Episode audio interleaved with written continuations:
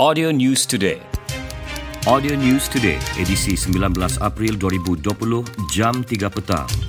Bekas Perdana Menteri Tun Dr. Mahathir Mohamad mengingatkan pemimpin kerajaan supaya menunjukkan teladan baik dengan mematuhi peraturan ditetapkan sepanjang tempoh Perintah Kawalan Pergerakan PKP.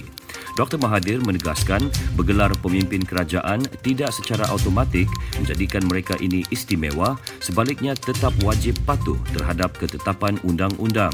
Dalam video berdurasi satu minit yang dimuat naik di akaun Facebook, Saya Sayang Tun Dr. Mahathir Mohamad, beliau menegaskan undang-undang di negara ini tidak mendiskriminasi dan tertakluk kepada sesiapa sahaja. Peningkatan tiga kes baharu positif COVID-19 di Lahad Datu pada hari Sabtu 18 April 2020 menjadikan daerah itu kini berada dalam zon merah ia meletakkan daerah itu sebagai zon merah ketiga di Sabah selepas Tawau dan Kota Kinabalu. Menteri Kesihatan dan Kesejahteraan Rakyat Sabah, Datu Frankie pun berkata, Lahad Datu mencatatkan 42 kes COVID-19 setakat ini. Seluruh negeri Sabah merekodkan peningkatan sebanyak 10 kes baharu di tujuh daerah.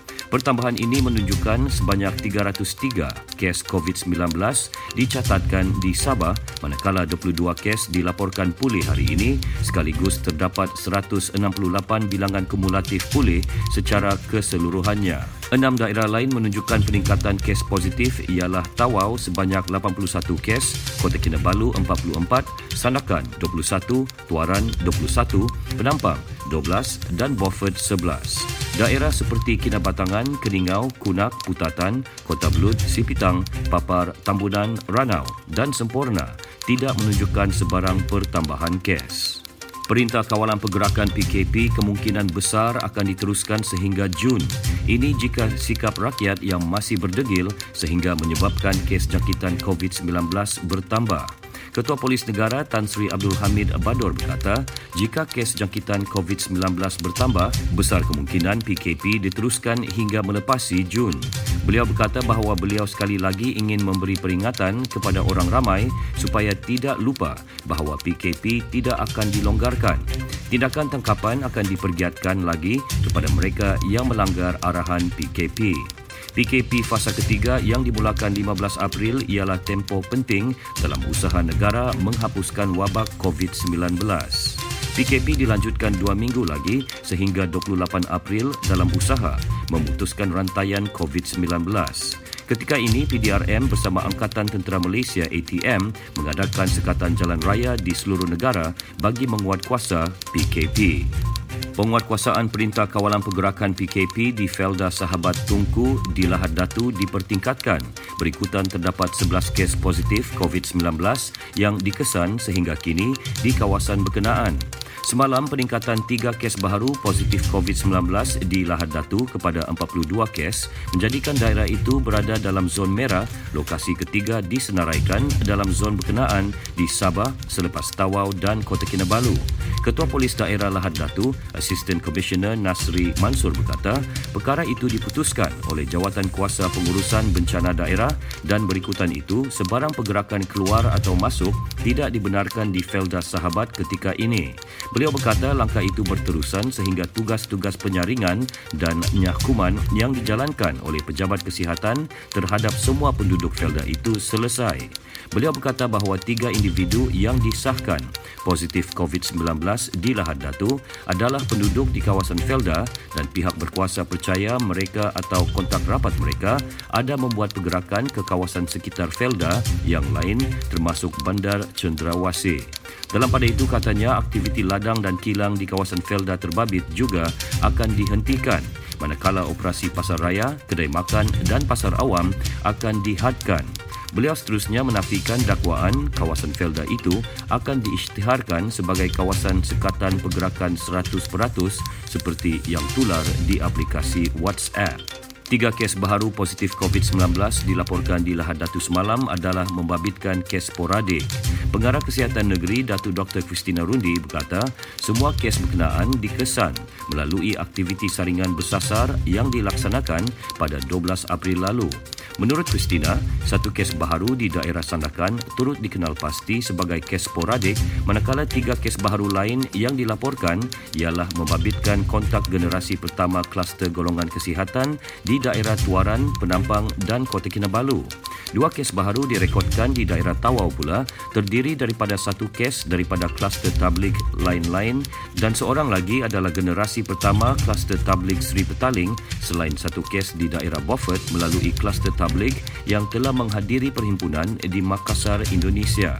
Secara keseluruhannya, Jabatan Kesihatan Negeri Sabah JKNS mencatatkan 10 kes COVID-19 terkini setakat semalam, kata Christina pada kenyataan media di Kota Kinabalu. Sarawak menjadi negeri pertama membenarkan dua orang berada dalam kenderaan yang sama untuk ke sawah sepanjang tempoh Perintah Kawalan Pergerakan PKP. Keputusan berkenaan dibuat pada mesyuarat Jawatan Kuasa Pengurusan Bencana Negeri JPBN semalam. Timbalan Ketua Menteri Datuk Amar Douglas Ugah Embas yang juga pengurusi JPBN berkata kebenaran itu bagi membolehkan petani menuai hasil padi mereka. Beliau berkata bahawa berikutan sekarang adalah musim menuai padi, kebanyakan petani ke sawah untuk menuai hasil padi mereka. Oleh itu, petani yang biasanya pasangan suami isteri akan turun bersama dan JPBN mencapai keputusan untuk membenarkan dua orang berada dalam kenderaan untuk ke sawah. Polis akan memanggil seorang timbalan menteri yang menghadiri jamuan makan di sebuah mahad tafiz di Lenggong Perak petang hari Jumaat 17 April 2020. Ketua Polis Perak Datuk Razarudin Hussein berkata, berdasarkan siasatan awal, timbalan menteri terbabit sebelum itu meninjau kesiapsiagaan kaki tangan Kementerian Kesihatan KKM di Lenggong atas kapasitinya sebagai timbalan menteri. Katanya sebelum itu Timbalan Menteri meninjau persiapan kaki tangan KKM diiringi sebahagian Exco Perak termasuk seorang pemilik Ma'ahad Tafiz berkenaan. Exco yang juga pemilik Ma'ahad Tafiz itu membawa Timbalan Menteri ini melawat Ma'ahad Tafiz sebelum satu majlis makan diadakan oleh pengurusan Ma'ahad Tafiz berkenaan.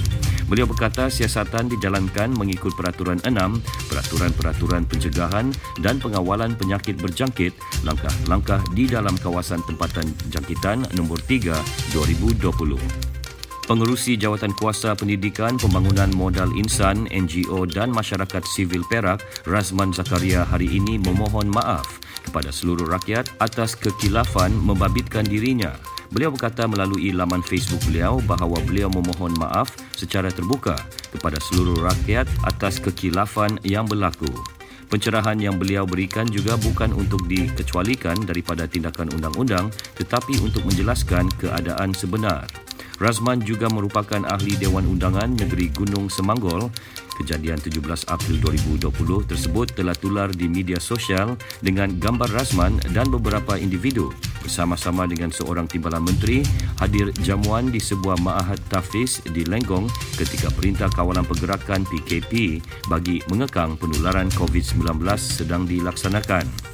Menurut Razman, setiap tindakan pihaknya termasuk ketika turun padang melihat keperluan petugas barisan hadapan dalam menangani wabak COVID-19 amat menitik beratkan mengenai prosedur operasi standard dan jika ada yang dilihat bertentangan, perkara itu akan diatasi.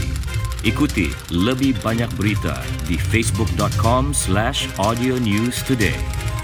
Audio News Today